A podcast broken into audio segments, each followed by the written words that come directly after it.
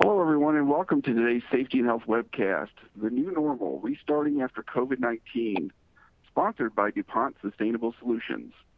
This is Alan Ferguson, Associate Editor at Safety and Health Magazine, and I'll moderate today's presentation. First, we'd like to thank you all for joining us on behalf of the National Safety Council, employees are currently working away from the office. We hope that you, your loved ones, and all the people in your lives will remain safe and healthy wherever they are. We'll start this presentation in a couple minutes, but first there are some housekeeping items. As a disclaimer, the views of today's speakers and organizations are their own and do not necessarily reflect those of the National Safety Council or Safety and Health Magazine. Any mention of a commercial enterprise, product, or publication does not mean the council or the magazine endorses those items. After today's presentation, we'll conduct a question and answer session with our speakers.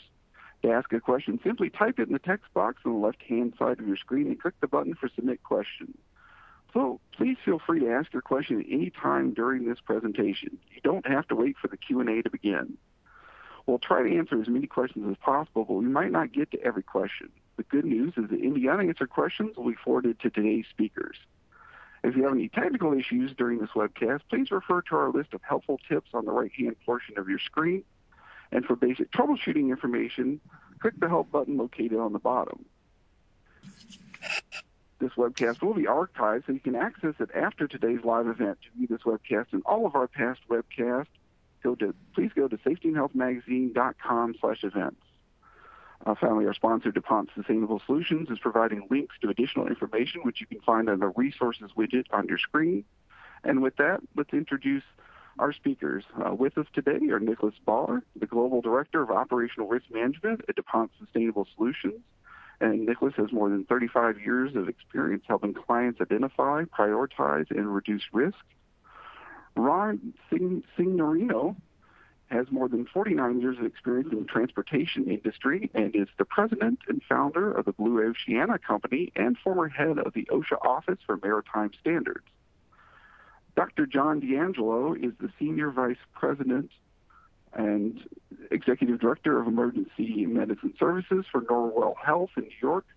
Northwell has treated more COVID patients, COVID-19 patients than any other health system in the nation, and recently discharged their 10,000th COVID-19 patient. And leading the panel discussion today will be Craig Sexton, who's enjoyed a 30-year career in the film, TV, and entertainment industry and is an award-winning producer, director, and writer. Craig currently serves as the Global Creative Director for DuPont Sustainable Solutions. Again, we'd like to thank you all for tuning into this presentation. Craig, whenever you're ready, go ahead and take it away. Thank you, Ron. It's good to be back with you again. How are you doing today? I'm doing great. I'm, I'm really looking forward to this presentation.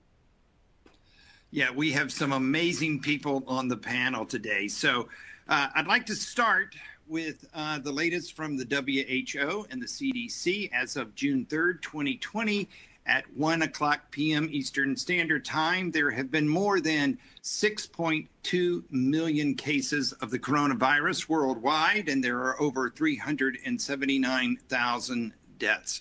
216 countries, areas, or territories are currently affected by the virus.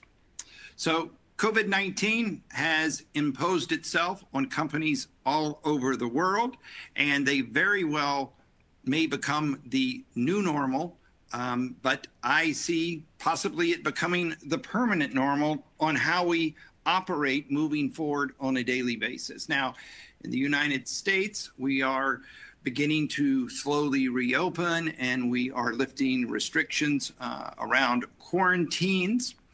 So, companies that are going to be reopening during this restart process, well, they're going to have to expand their safety protocols and they're going to have to rapidly communicate with their organizations about how to protect their facilities and protect their people. But what in the world do we do?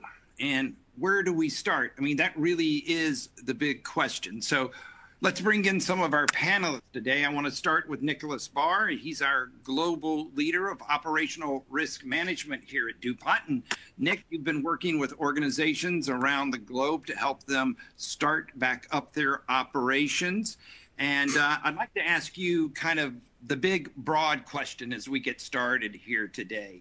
Uh, and I, I'm going to come back to you, Nick, and we can dive deeper into this. But, you know, let's just start with a big question. What does it take to successfully restart operations? Uh, thanks, Greg. I, I, think that's an important question. Remember, a lot of companies are, are ramping up. So some are restarting and some are, are bringing up production. But what, what we've seen worldwide is there's a five times more likelihood that um, a safety problem or incident will occur during restart. So, what's really critical is that everyone focuses first on their people, protecting them. And clearly, the second thing is focusing on understanding where their customers are in this pandemic process. Are they still buying the same way? Are they still needing your services in the same way? So, I think looking at those two factors together are going to be the key issue for us uh, moving forward successfully. Right. Well, thanks, uh, Nick. I appreciate that. Uh, what about you, Ron? What does it take to ses- successfully restart uh, your operations? Well, Craig, I'm uh, at somewhat of a deficit in terms of providing practical wisdom in uh, relation to restarting operations. My industry, of course, is the marine cargo handling industry. And right. in all ports from Maine to Texas, we've never stopped operating. We've been part of the critical infrastructure that has to continue. From a professional standpoint, however, uh, I believe it takes an insightful, comprehensive, and flexible plan, continuous and effective communication of that plan, and a conscientious enforcement of the plan's contents. Wow, that's well said, Ron. Thanks so much. And uh, Dr. D'Angelo, I'd love to hear from you here. Uh, what do you think it takes to successfully restart operations? I think, um, you know, also being in an industry that's been, you know, active throughout this crisis, um, one of our lessons learned, which I think should be first and foremost when you're restarting any business, is what uh, was alluded to earlier, and that is how do you uh, how do you uh, provide for the safety of your employees has to be your highest priority. Um, and how you reassure your employees that you have their safety in mind and that's your top priority uh, will go a long way. So I, I, think it's about creating a safe environment, having the right protocols in place, uh, the right equipment when needed, and uh, not thinking about business the way you've always done business. It's a new world. We have to think about how we do things differently. Well, that's a great answer. I mean, that's really what our kind of topic is about, right? There is a new normal, but this new normal, Dr. D'Angelo, could very well become our permanent normal, right? Absolutely. I think um, uh, in, in, the healthcare industry, absolutely. And I'm sure in pretty much any industry, we have to think about uh, what the future landscape looks like, um, what the uh, customer expectations are. And I think this also fast tracked us, uh, at least in the healthcare industry, into leveraging technology and um, thinking about uh, how we interact with our patients, our customers, and our employees differently. And we leverage um, virtual uh, as well as other means of, of those interactions. So yeah, it's, it's really going to be a new uh, a new normal going forward. It is. It is indeed. Hey, so um, Nick, I said that we were going to take a little bit of a deeper dive, so I'm coming back to you, buddy. Um, let's talk about these seven key elements. Now, I know that you've been working on the seven key elements uh, to a successful restart. Um, now, for those of you that are note takers, and I am, so I'm going to get my paper out. I'd like you to walk us through uh, these seven steps to a successful restart. Sure. And I think that what we'll hear as I talk and as we move in the conversation, Ron and Dr. D'Angelo will echo a lot of these. Um, you know, Ron had mentioned they never shut down. So this is really looking at those who are ramping up, ramping up production from maybe 20% to 80 to 100, as well as those who are starting from, from scratch. So the first is the employee well-being, obviously. It's really assessing their current perception you know, their current readiness to return to work. We're hearing a lot of people are worried about that, making sure the necessary tools and, you know, establishing a work environment that is supportive and caring. And clearly, PPE and the social distancing are, are key cornerstones of that. We know that's what prevents the spread, or at least uh, um, diminishes the spread. Uh, number two is design an agile governance system. What we've seen with companies that are successfully ramping up again and restarting is that they've they've assigned an executive recovery committee. So key executives of these companies are really looking at identifying um, business critical processes, prioritizing them for restart, assessing the situation, developing credible scenarios, and then really making sure those resources are there, manpower wise, financial, and putting in performance metrics, making sure that we're actually advancing, getting ready for sort of that big launch. The third is conduct a risk assessment and, and the scenario planning. And what that means is, is really postulating what could go wrong. You know, as I, I ramp up, as I start again, um, what are the failure modes? And, and really try to understand and model those scenarios and put in preventative systems put in mitigation actions and you know put your contingency plans together before you turn the key. And it also means establishing and monitoring you know indicators and, and really making sure you're constantly updating with new data as we go along. What we're hearing you know constantly in the news is this is a dynamic process. That curve is up and down, and we see that all over the world. And I think a lot of um, companies that have struggled and actually had accidents didn't look at their risks. The fourth is ensuring adequate resourcing. It's really making sure you've got your minimum resource requirements to run safely and making sure they have the right competencies. You know, again, those people need to be prepared. If you've been shut down, if you've been, you know, in a diminished state, a lot of skills are very, very rusty. That's why airlines continue to have pilots flying and, and practicing, so they don't lose those skills. And for you leaders on the phone, walk the line, check for the readiness. You know, really look at deficiencies, fix them, and you know, look at that assessment again. The fifth is is really determining the supply chain reliability, and that what that means is understanding where your customer is. You know, what is his demand? Is he still buying at the same rate? Has your customer gone to a, a, a, another competitor?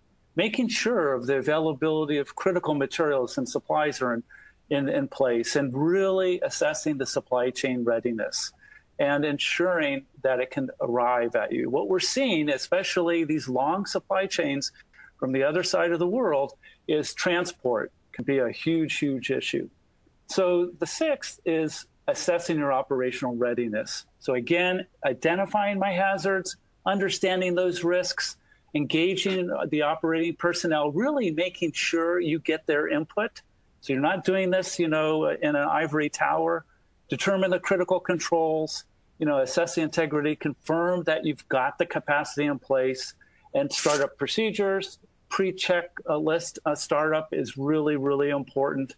And then you know constantly reviewing. And the last is communications right? Ensuring prompt and open communications. Externally that means manage customer expectations.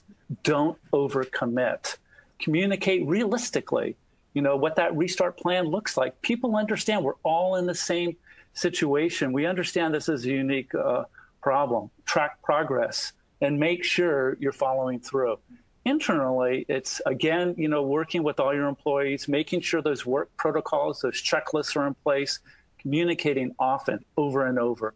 And again any concerns that arise quickly respond to them and use your your um, the guidelines that you have and, and, and i think um, um, certainly dr d'angelo um, has a lot on this and ron as well as proactive health screening tracking and on-site testing and, and those sort of round out the seven key um, actions we think are important, Greg.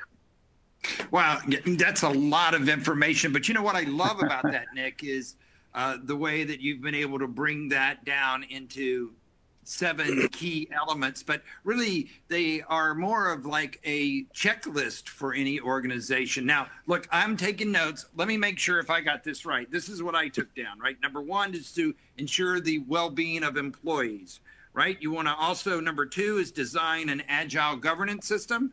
And then you want to conduct uh, risk assessment and do scenario planning.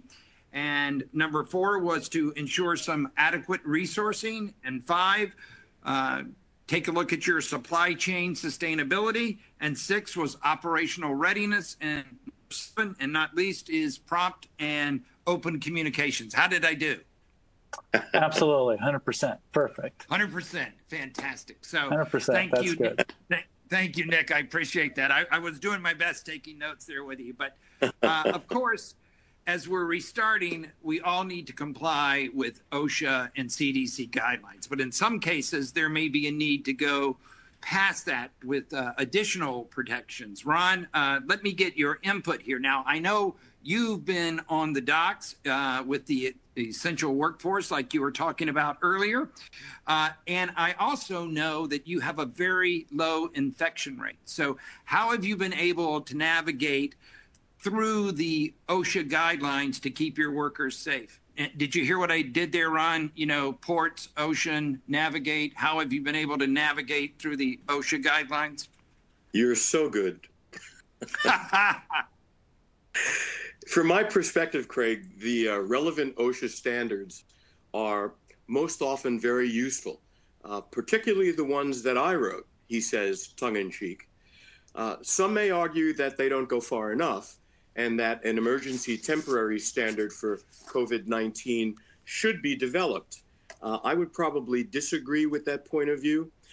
The CDC guidelines um, have been marginally less useful in as much as that uh, they've sometimes been somewhat contradictory.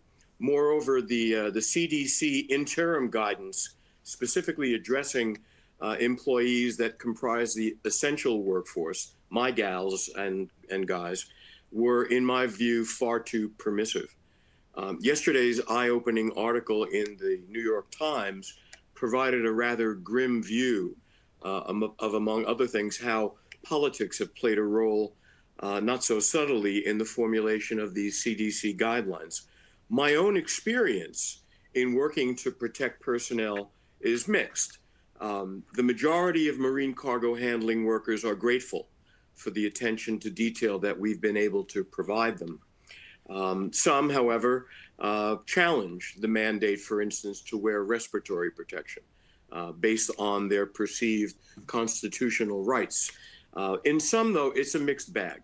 Uh, notwithstanding, our, I view our results um, in a very, very positive light. I think that uh, our industry in particular has done a very good job. And the statistics uh, bear that out. Wow. That's really fantastic. Thanks uh, for your insight there, Ron. So, look, hey, I want to ask a question that I know everybody out there wants me to ask, and um, and I can't wait to uh, to ask you about this.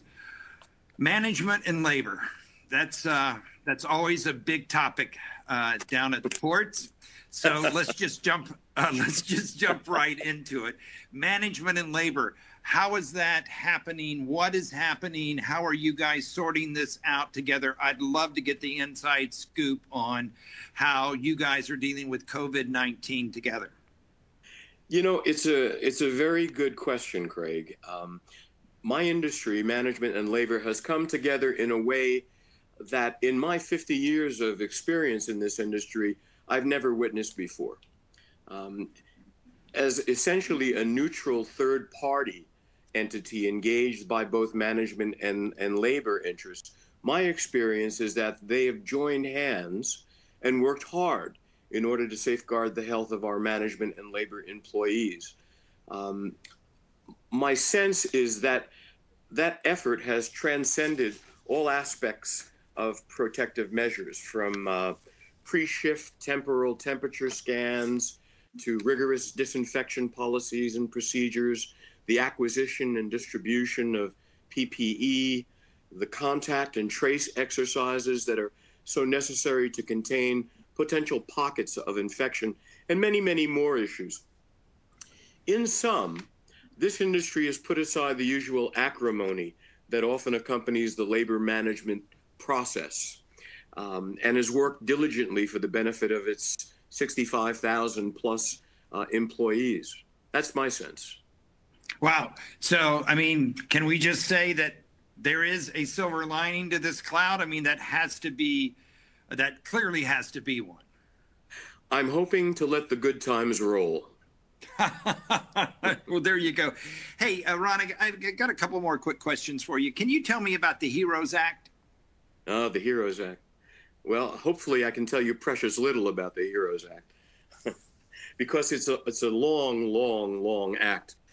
The uh, HEROES Act, which is uh, House uh, Representatives Bill 6800, uh, was passed through the U.S. House on the evening of 15 May, and it's now sitting in the uh, general calendar of the U.S. Senate, where it has its second reading um, earlier this week, I think on Monday.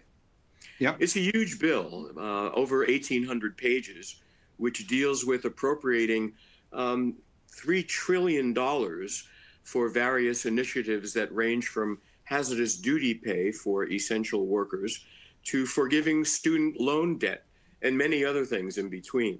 For my industry, um, the most notable provisions are the hazardous duty pay measures, which amount to a $13 an hour sum per worker for each hour worked from mid March to the end of the COVID 19 crisis as declared, and amendments to the Federal Longshore and Harbor Workers Compensation Act, which is the exclusive form of workers' compensation available to workers in our industry.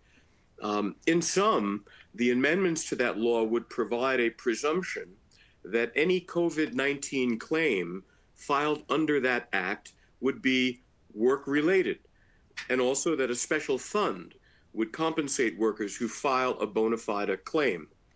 Also, that an insurer would be prohibited from using any COVID 19 claim as rationale for raising an insured employer's premium, and that the special fund's resources would be available, and this is pretty interesting, would be available only if the employer of the claimant had been in compliance with CDC guidelines and OSHA regulations. So it's drawing a bar there. If you can't pass that bar, and that bar is being compliance with CDC and OSHA, you're basically out of luck in receiving uh, any recompense for the compensation payments you pay as an employer.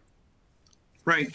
Well, I mean, you know, I, I, I am going to look for the silver lining in this uh, in the HEROES Act as well, that um, we are making steps to uh, to compensate people, especially your people who have never left the port since day one of the virus outbreak, uh, have the ability to be compensated in some form of hazardous duty pay. I mean, that's great news, right?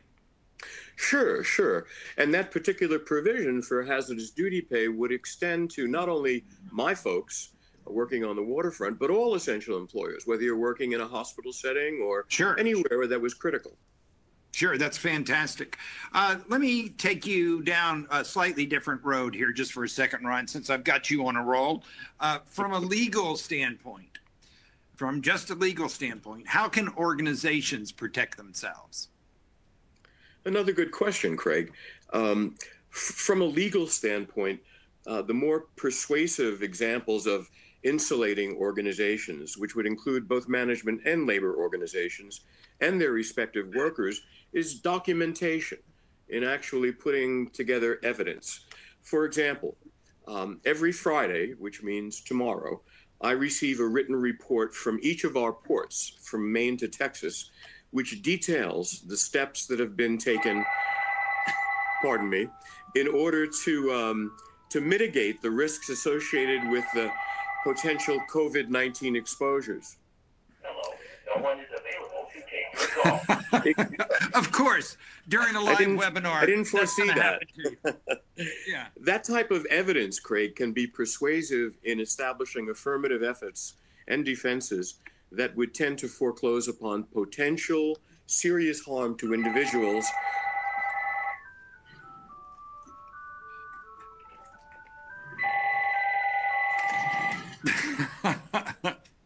As someone who's very, very um, onerous. yes. So uh, that type of evidence would be persuasive in establishing prima facie evidence in any kind of defense. I gotcha. I gotcha. Hey, um, I know I said that was uh, your last uh, one last question, but I do have one more really quick question for you. I just happen to know uh, that this topic is really close to your heart and personal to you because you actually contracted COVID 19. How are you doing? Uh, how was it? How'd you get through it? Yeah, yeah. My wife was kind enough to bring that home to me, Yes. and uh, I'm uh, I'm doing well. Apart from that noise in the background, I'm doing Yeah. real well. Well, good. Hey, I'm glad you're safe and healthy. And look, um, the ports aren't the only organizations who are boasting um, low infection rates. Um, I happen to know uh, Dr. D'Angelo, uh, who I would like to bring into the conversation now. Uh, your organization, Northwell Health, who um, was really at the um, at the epicenter of the outbreak in New York. Uh, Dr. D'Angelo and Northwell Health, they operationalized uh, the Javits Center. They also operationalized the Red Cross ship, the Comfort, that ported in uh, in the ports at New York. So um, your organization uh, has had the lowest uh, infection rates of any organization. So, can you just tell me a little bit about the steps that you took to keep your team and your people safe, Dr. D'Angelo? Yeah, I think um, you know the numbers will will uh, bear out over time as as you know this uh, uh, continues. But um, we're very pleased with uh, how we uh, responded as an organization. Uh, we have a long-standing history of, of emergency preparedness, incident command structure. Uh, we're very proud of that as being part of our DNA as a healthcare organization. We're a big operation. We have over 70,000 employees, 23 hospitals. Um, we see close to a million patients in our emergency departments every year. And um, we went into action in January when the first case hit New York, uh, hit the United States, I'm sorry, um, and started our planning and uh, learned a lot along the way. And, um, you know, this was, uh, as alluded to earlier, we went through all the steps uh, that were outlined um, and uh, had to constantly evolve as guidelines changed, CDC recommendations changed, knowledge became uh, more and more available with experience. And um, I think the, the foundational elements of keeping our workforce safe was uh, exactly the things you guys were talking about today is, is ensuring we had the, the right PPE for our staff. We had the right protocols in place to quickly identify and cohort uh, people arriving at our doors appropriately. Um, and that uh, despite evolving knowledge, uh, good uh, communication plans as policies change, protocols change, um, uh, and how we disseminate that and have that become the, the you know, uh, the work uh, process in a highly reliable way. Um, so uh, we're very proud of how we responded. We've had over 13,000 inpatients, as you alluded to. We've had over 10,000 discharges so far. Uh, I personally, we've had about 50,000 plus patients in our emergency departments, and uh, it's been a it's been a sprint for the last two or three months, uh, and we're on the the better side of it. But we're preparing preparing for a resurgence and uh, and and recovery and that new landscape that we spoke about earlier. Mm-hmm. Good gracious. I mean, uh, look, I just want to thank you on behalf of everybody for you guys being out there on the front line and what an amazing job that you've done in taking those steps to do it. But let me ask you this what are some practical things that um, for some of our people listening um, that they can implement when they're looking to restart uh, their operations uh, that will actually protect their people? And I think. Uh, you know, uh, you shared with me at one time your mask mandate. So, yeah. um, can you just talk to um, our listeners out there because I know that they are sincerely interested in what they what they can do. You know, absolutely. What are some yeah. practical solutions for them? Yeah, absolutely. I think it, I think um, it, it the foundation of, of, of safety is is uh, is exactly that. Is, is we know the virus spreads by droplets, uh, predominantly through respiratory droplets, and um, you know, as was was Ron alluded to earlier, the CDC guidelines were were kind of all over the place, um, and uh, and initially the guidance was, you know, you wear an N95 if you're in close contact for a prolonged period of time with a known or suspected patient with COVID-19 um, very early in this process, um, although we had concerns about supply chain like everyone else, and a lot of the N95 uh, that supplied, you know, this country came out of China, and that supply chain got disrupted, and and you know, it was a scramble to make sure we would have enough for the long haul. Uh, what we realized early on is the initial CDC guidelines were, you know, we were screening people for travel to the five countries of concern at that time. Um, and uh, if there was known contact, but eventually this was going to be community spread. And, and um, uh, ultimately, what wound up happening was um, we started to see atypical cases. And I remember one night being in one of our emergency departments, and we thought we had our first case, but the gentleman didn't check any of the boxes that we were told to look out for. And now he's been in our ED for about two or three hours when we got to the point of realizing this may actually be COVID. And it was very early in March, two days after the first case in New York. And sure enough, he was. And the next day, even though he walked in looking like a normal person that wasn't that sick to being on a, on a ventilator in the ICU the next day, uh, we lost six staff that night to being furloughed due to exposure. So we instituted wow. a mask mandate the very next day, and uh, that was that no one was coming in our emergency department without a mask on. So typically we would screen patients, and if they had a cough or respiratory symptoms, we haven't put a mask on. But now everybody was wearing a mask: visitors, patients, uh, and our staff, not just in the room. And it wasn't necessarily N95s. A regular procedural mask was all it would take. We um, got some ridic- we got some uh, took some heat from other organizations in our area that that was irresponsible and uh, not consistent with the guidelines or evidence based. And as you can see on the screen there, uh, our mask mandate that I put in effect the day after I saw that patient on March 6th, March 7th, it went into effect. About a week later, we put it in effect in our entire every hospital, every inpatient setting. And despite that gray curve on the screen, which was the the the, the, the curve of our COVID cases, our employee exposures, our furloughs, our sick outs went went down dramatically. And it was that simple task of masking everybody that made a huge difference. Yeah, I mean, Dr. D'Angelo, you just can't argue with the numbers here, right? I mean, mask Correct. work. The mask work, and it's it, it, it has to be just a, a, a, part of our normal everyday procedure right now. Mask, hand hygiene, good respiratory etiquette, um, and then again, as talked about in the environment, how do you assess the the risk assessment of the type of work people are doing? What can be done remote? Leave it remote if possible um, and whatever's you know interactive based or interaction based, uh, you know, mask distancing, uh, how we use workstations, how we stagger shifts. Um, all of that is important to keep in mind to minimize that exposure.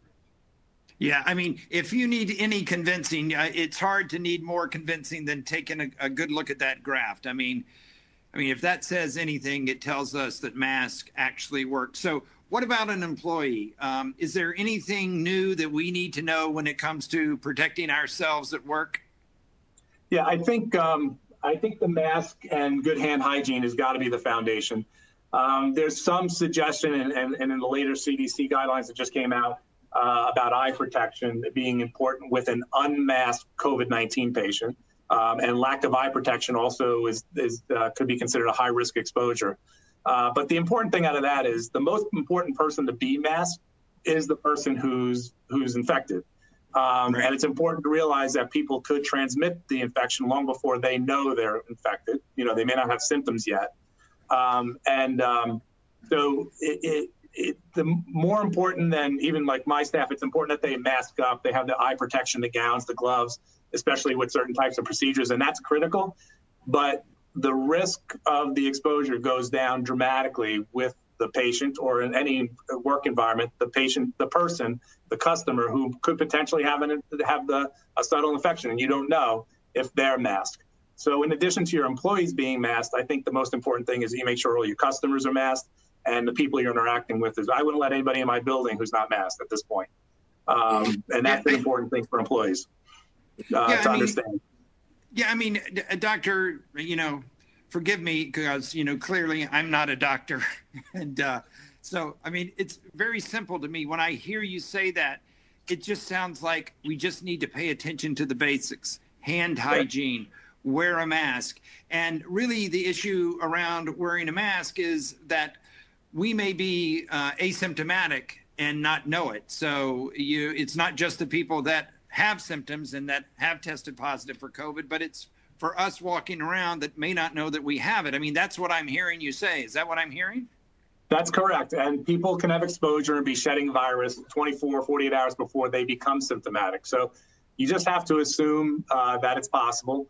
Um, and, uh, and, and until we as a, you know, until the human race develops herd immunity down the line from you know our our steady exposure over time. We just have to assume that you don't have immunity, uh, or there's a vaccine right. and we give ourselves immunity, but you don't have immunity, and people could be shedding the virus and not know it, and uh, protect yourself with that level of uh, of uh, you know of caution. Um, and that's really it. And staying home if you're sick. I mean, I think our employees need to be encouraged that uh, you know there's no uh, penalty for calling out sick. If you're sick, we want you home. Uh, we want you recovering. We don't want you exposing everybody else. So I think, you know, that's you know to your question about what you would uh, how you would advise employees. Those are the things I would uh, I would say are first and foremost.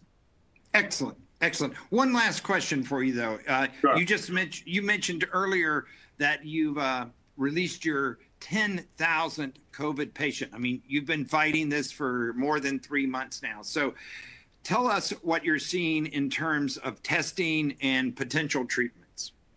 Sure. Um, testing has been an ongoing uh, challenge uh, for, from day one. If, if, just to remind everybody, um, testing was only done through the CDC lab until early March. So the entire country, if you had a patient of interest, you had to get the Department of Health, the local Department of Health to approve and then they would collect the specimen and send it to Atlanta. And the turnaround times and the availability was very limited. So once uh, we were given the ability to start uh, creating our own testing, it still took a, uh, several weeks to ramp up that capability, both in the right. commercial labs and the hospital labs. So we went through the steep first part of this crisis, really managing with very limited testing. At times, 100 tests a day max, and I'm talking 23 hospitals, 2,000 emergency department patients a day, 1,500 patients a day in our urgent care centers, and we had 150 tests to work with. So uh, we had to be very selective about prioritization of testing early on. That's no longer the case um, as it's become more readily available, but uh, I do think um, uh, uh testing and our ability to test uh, is, is, critical um, for operations. Uh, and there's some industries, and in New York State now, nursing homes are required to have their employees tested twice a week, is one of the new regulations. I think that may be a little bit overboard, but in, in the end, I think testing is going to become part of our uh, our uh, our regular practice going forward. Antibody testing is readily available, and I think that's going to add a lot of value over time. Uh, we've tested our pretty much our entire workforce at this point. We're happy. Talking to your point earlier about protecting our staff, we're showing that the uh, antibody rate, which shows prior exposure or infection, uh, is no greater than the communities our employees live in. So uh, we're not seeing a higher uh, conversion rate uh, indicating exposure and infection uh, than the general community in our staff who are working 12 hours a day in COVID positive units all day long. So, um, but I think antibody testing will take a big role. Treatments, you asked about treatments. Uh, there's a lot of clinical trials going on right now. This, like most viral viral illnesses, there's not a lot of great treatments. It's not like an antibiotic for a bacterial infection. Right. So um, remdesivir is the one that's a little promising right now, and you may be hearing about. It's showing some value in mortality reduction uh, in the severely ill COVID patients. So that's promising. There's some auto, uh, there's some immune um, uh, uh, based therapies that are showing some promise, but it's very early. Um, and a lot of the stuff that's getting sensationalized is based um, on, you know, small experiences, but not real good clinical trials. So um, some of the stuff that people are hearing about early on proved to be more dangerous, like the malaria drugs that were being used. Uh, so we're still learning. There's good clinical trials happening, uh, and there's some promise with some of these uh, some of these uh, medications. Got it. Got it. Um, hey, well, thank you, Dr. D'Angelo. That was a lot of information. I really appreciate it. Those were some great answers and gave us some really good insights. And Nick, I want to bring you back in here because we're going to have some time for some Q&A here in a moment where everybody listening is going to have a chance to ask our panelists some questions. But, you know, at the beginning of the hour, we were talking about uh, navigating this new normal. And I, I know it's a buzzword and it's being thrown around a lot these days, but – you know, the reality of it, it's the truth. Things are going to be different, and we're going to need to learn how to operate differently. Uh, you know, what are some things that we can do to ensure the resilience of our business? And specifically, Nick, you know, let me get your thoughts to begin with on how you're seeing organizations adapt and change. What are you seeing out there, Nick? Yeah, it's a great question, um, Craig. It's one of the biggest changes I'm seeing companies are doing is technology, right? So what I hear over and over is, I wish I had digitized more than I have now. And so right. I think, you know, we hear a lot about, and I'm sure uh, Dr. D'Angelo's, you know, very familiar with the telemedicine increasing, but we're seeing teleworking increasing. We're seeing a lot of different technologies that are being applied uh, in uh, very industrial environments. So you can have people remotely still working from home. Right. But I, I want to really emphasize, Craig, that when we think of technology, it's not a silver bullet. So let's always, again, remember the human element. And so when I, when I look at these companies that apply technology but not consider the human, I, you know, there's a high failure rate. So it's critical, Craig, that they engage the team. So when they think of, okay, uh, I'm going to work remotely, I'm going to use different technologies, get your people to to help you think through what that means before you buy, before you apply that technology. You know, prepare it and then pilot it out. What we see a lot of times is there's a pilot and then quick scale up, which leaves a lot of opportunity for for failures. So you want to fail fast, fix it, and then scale up. And so I think critical to that success of applying that technology is managing the change, managing the culture, because this is brand new for us. You know, we're we're all sure learning, even just as we're seeing on the video con today. You know, yeah. technology is not always uh, what we want it to be. So it's important that we sort of prepare people to go through that cultural transformation. And I am sure we will see a lot more remote working than we see now. I mean, clearly companies are talking about it all the time. So that will be part of the new resilience and this this new uh, new normal. Right. Yeah, I, I, mean, I got to tell you, uh, Nick, I think that's a really interesting insight. I mean, you said something there. I mean, uh, I get the innovation. You know, we're in the innovation business, and I see companies, you know, innovating in amazing ways to keep their business open, thriving, or restarting. They're innovating, uh, but you just can't forget the human element part of that. But you know, yeah. I loved what you said earlier, which is something I've been really good at. Is I can fail really fast. You know, fail fast. Absolutely. right. There you go. Absolutely, you got so, it. You got it. Ron, let me let me uh, let me pose that same question to you. What do you recommend uh, organizations uh, to modify their operations? How do you see organ? What would you recommend? Well, Craig, uh, our industry is advised by a labor management and coastwide joint safety committee. It's comprised of three members from each side of the table, and myself as the coordinator. By and large I'd have to say that we like the experience that we've had thus far. So we're encouraging employers and employees through industry wide communications that come in the form of occupational safety and health circulars and alerts that are published with great frequency to continue along the path we've been on. That being said, this summer will likely bring some challenges. Uh, our work is typically conducted out of doors, of course, and the heat and humidity associated with that experience will certainly give rise to concerns about heat stress aggravated by the wearing of PPE. I expect that the Joint Safety Committee uh, will act in a reasonable way to ensure that both sides of that circumstance are accounted for responsibly.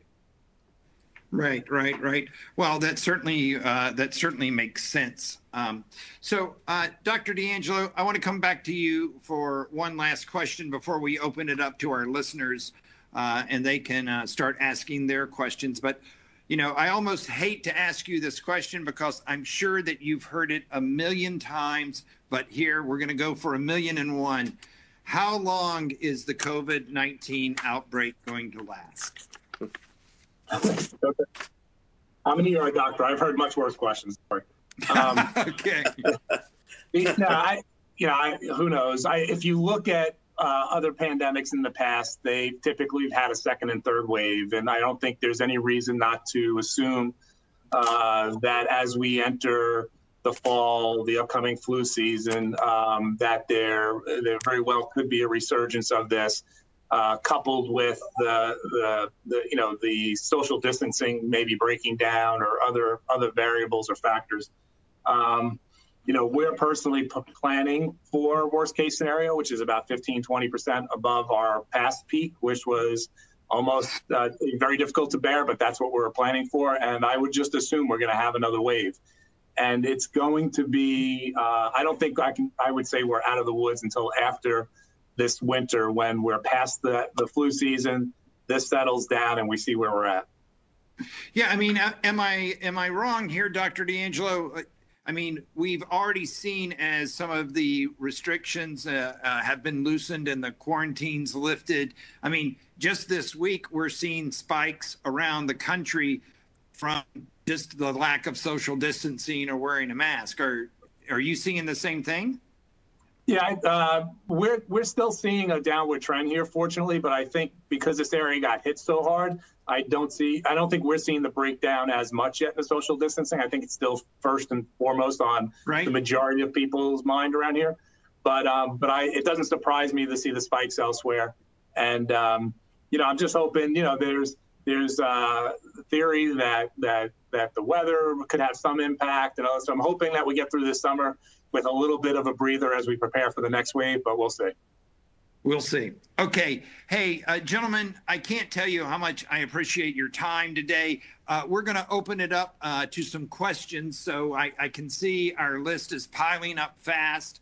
Uh, so, Alan, I'm going to hand it over to you, uh, and you can uh, start fielding some of our questions. I'd also like to say thank you, everyone, for this fantastic and extremely insightful presentation.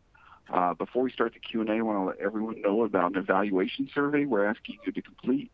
The uh, survey should be appearing on your screen now. Uh, your input is important because it'll help us improve our future webcast.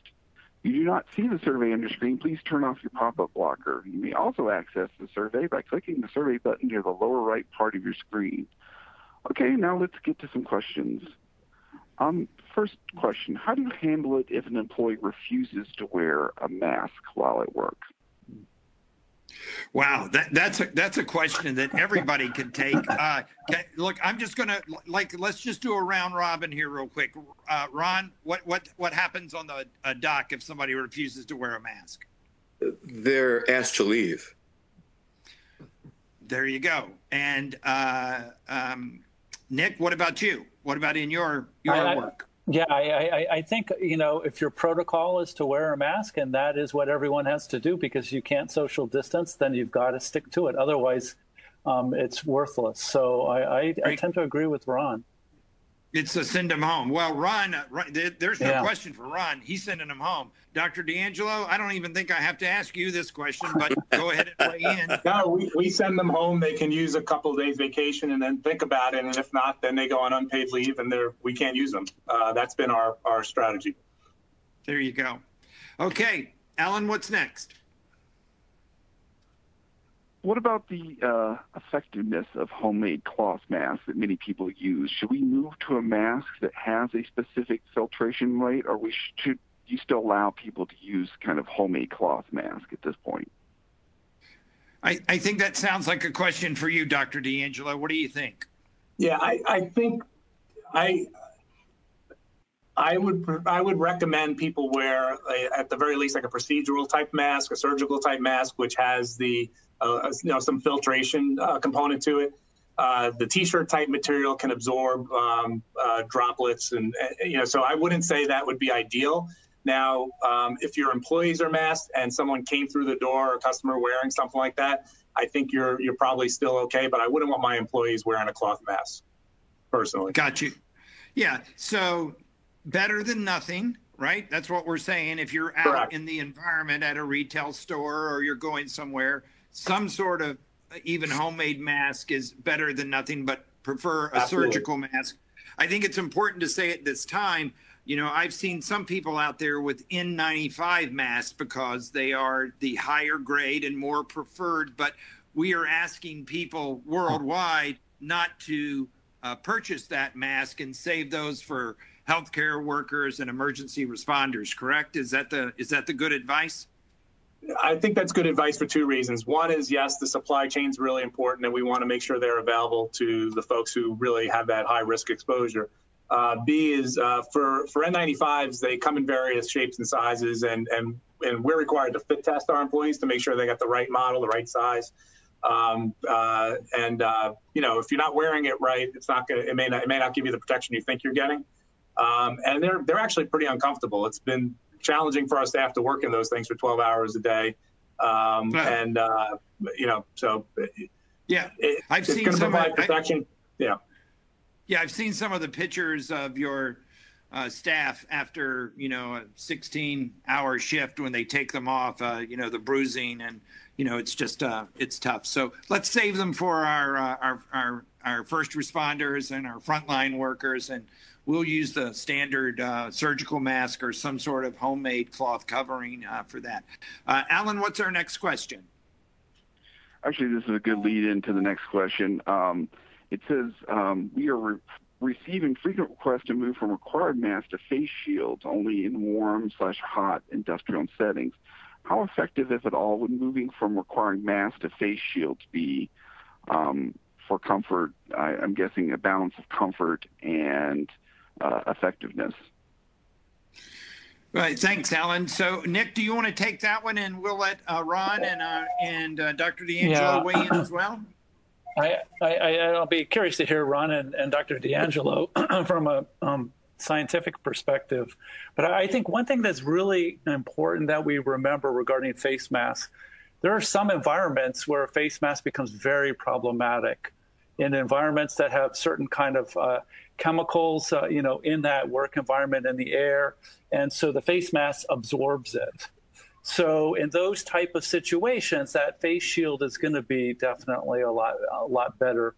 Now, uh, thank goodness, in a lot of those situations, also they tend to be heavy industrial um, type work, so you can social distance and control it a little bit better. But um, you know, speaking just scientifically between the two, I'll leave it to the other two guests to to talk. But I do think there are situations where that absorption um, becomes important. So it is uh, problematic. So it's important to understand your environment very well. Right, right, right. So, Dr. D'Angelo, so what I'm hearing there is uh, something that's actually new information to me. Uh, that uh, a mask can actually absorb some, like if you're working in a chemical plant or a plant that may use toxic chemicals or something like that, you, your mask could absorb that. So, a face shield. Uh, what do you say, doctor? Yeah, no, I think a face shield with a mask, uh, unless it's a closed system like a PAPR or you know some of these closed uh, systems, uh, is is the standard in our industry now uh, with close contact, with potential prolonged contact, aerosolizing procedures. Um, we actually evolved to putting a, a surgical or a procedural mask over our N95 for that reason. We can throw those out uh, after the encounters because they could absorb material, and then you touch the mask or you know. Uh, Sure. So um, yeah, so uh, so yeah, a face shield is I think a standard now with close prolonged contact, uh, and especially if it's with an unmasked person who likely has COVID, uh, you're doing a procedure on on them or something that you need access to their airway. But uh, but but yeah, so I think face shields have a role. Um, I don't think that means everybody out in the community needs to walk around with a face shield on. But if you're having that prolonged close contact and a high risk uh, exposure potential, that's where it comes into play. Right, Ron. What say you? Where do you weigh in on this one? I'm not a fan of um, using face shields to provide respiratory protection. Uh, Right. That being said, uh, I'm sure that they provide some measure of, uh, of protection, just not the level that I would want for my workers. There you go. Thank you, uh, Alan. What do we got next? So our next question, are temperature screenings effective and are there guidelines for how they should be completed? Well, thank you. That's a great. That it really is a great question. So, if you guys will, uh, I think this is one that I want to hear all three of you handle. I'll start with you, Ron, and we'll end with the doctor. How about that? So, Ron, what do you think? Yeah, I think that they have their place, uh, temperature scanning, uh, pre-shift scanning, uh, but I wouldn't um, I wouldn't call them the end-all be-all of uh, of indicators. They're a good tool, but one shouldn't rely on them entirely. There are uh, upwards of 40% of folks that uh, have this infection that are asymptomatic for a certain period of time, and uh, they could easily get by a temperature screening process. So while they're a good precaution, again, they're not the end all be all in terms of providing uh, a layer of protection. That's great. Uh, thanks, Ron. Um, Nick, what do you say? Yeah, I, I, tend to agree with Ron. I am concerned that we're over relying on just temperature uh, protection. I, I, see that in a lot of places um, as a as a sole screening method. Um, the fact of the asymptomatic issue is, I think, important. So you're having a large percentage that are getting through. I much prefer to have some sort of combined method, and um, it is going to be important that um, we not uh, get false security. And that's what I worry that the, the temperature screening does. So it needs to be combined with maybe some other tools as well. Okay, doctor. Well, I've got you batting cleanup here. I've got two people that seem to be on the same side. Let me hear what you have to say. Yeah, no, I agree 100%. It's a good tool, potentially. If you get a positive screen, it's helpful. If you get a negative screen, it doesn't necessarily get you out of the woods and you can't rely on it um, 100%. So it, it's, a, it's another good piece of the puzzle if it fits in, in your operations, but it, it should not something you should rely 100% on. Right. Okay, well, thank you, doctor. I mean, we're three for three there, right? It has to be combined with something, uh, some other additional steps. Uh, it can't be relied on by itself. Alan, what's our next question? It's kind of a good lead into the next question. So, other than screening your employees daily with your own health department or using a third party contractor or perhaps self screening with an app or software, are there are any other ways that you can screen employees who are reporting um, to a facility.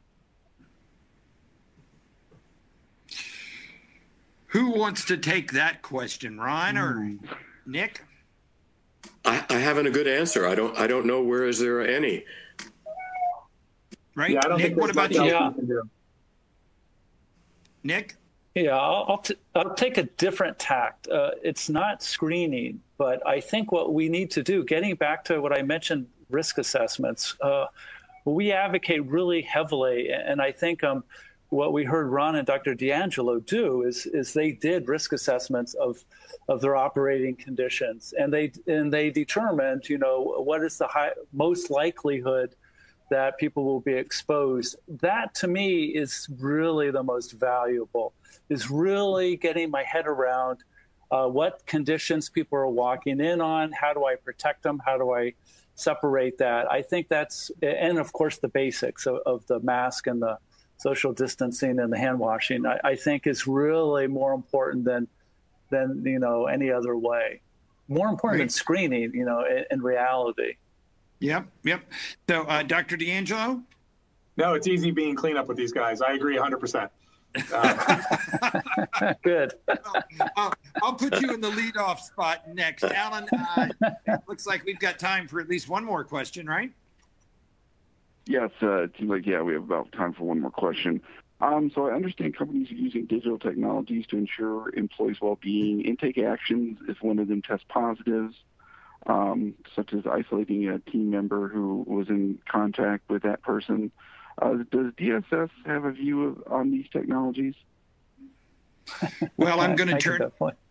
Yeah, I'm going to turn that one over to Nick. Uh, Nick, why don't you handle that question? Yeah, yeah, sure, sure. So, uh, just really fast, um, we do we look at technologies, you know, uh, constantly all over. The problem is there's a lot that's out there. Um, if you uh, go to our, our website, we have a website, um, safetytech.ai, where we sort of screen technologies. Um, of, of uh, different applications and where they can be helpful. But again, I really want to emphasize let's not overrate technology, right? It's the application of the technology that's the most important. So, so please, as we think about using technology, not as a silver bullet, but um, in conjunction with how I manage, you know, people in that environment.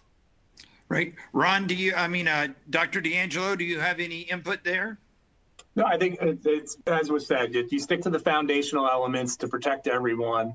Uh, if unfortunately there's there's an exposure, you have a positive employee. What I'm hearing the question is, you have to you have to trace and, and understand the circumstances. If that positive, if that employee that turned COVID positive was wearing their mask when at work, and you know you've had the appropriate measures in place, the risk to their fellow employees is still low.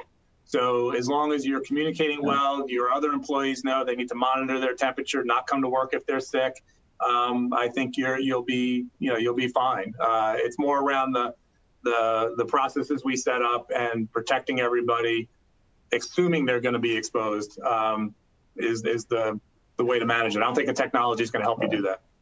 Right, right, right. Hey, well, look, gentlemen, uh, I, I want to thank each and every one of you. Uh, Ron uh, Signorino, thank you for your insight uh, working um, uh, at the ports, and Dr. D'Angelo and uh, Northwell Health. I can't thank you enough for being with us today. And Nick, you're just always a uh, a fountain of information, and I uh, I can't tell you how much we appreciate you delivering the seven elements to us.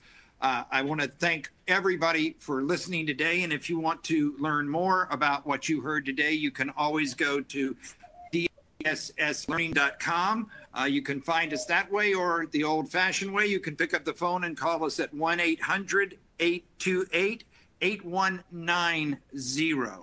Uh, thank you all. We'll see you soon. And uh, Alan, you want to close us up? Sure. Thank you. Yeah, thank you to everyone as well from this end. Uh, unfortunately, we have run out of time. I'm sorry that we didn't get to everyone's questions, but all of our unanswered questions will be forwarded to today's speakers. And I want to remind everyone of the evaluation survey we're asking you to complete. Uh, uh, we hope you take your uh, the time to share your feedback. And this ends today's Safety and Health Magazine webcast. I'd like to thank Nicholas Barr, Dr. John D'Angelo, Ron Signorino, and Craig Sexton, our sponsor, DuPont, DuPont Sustainable Solutions, and of course, everyone who joined us today. Take care and be safe. Thank you.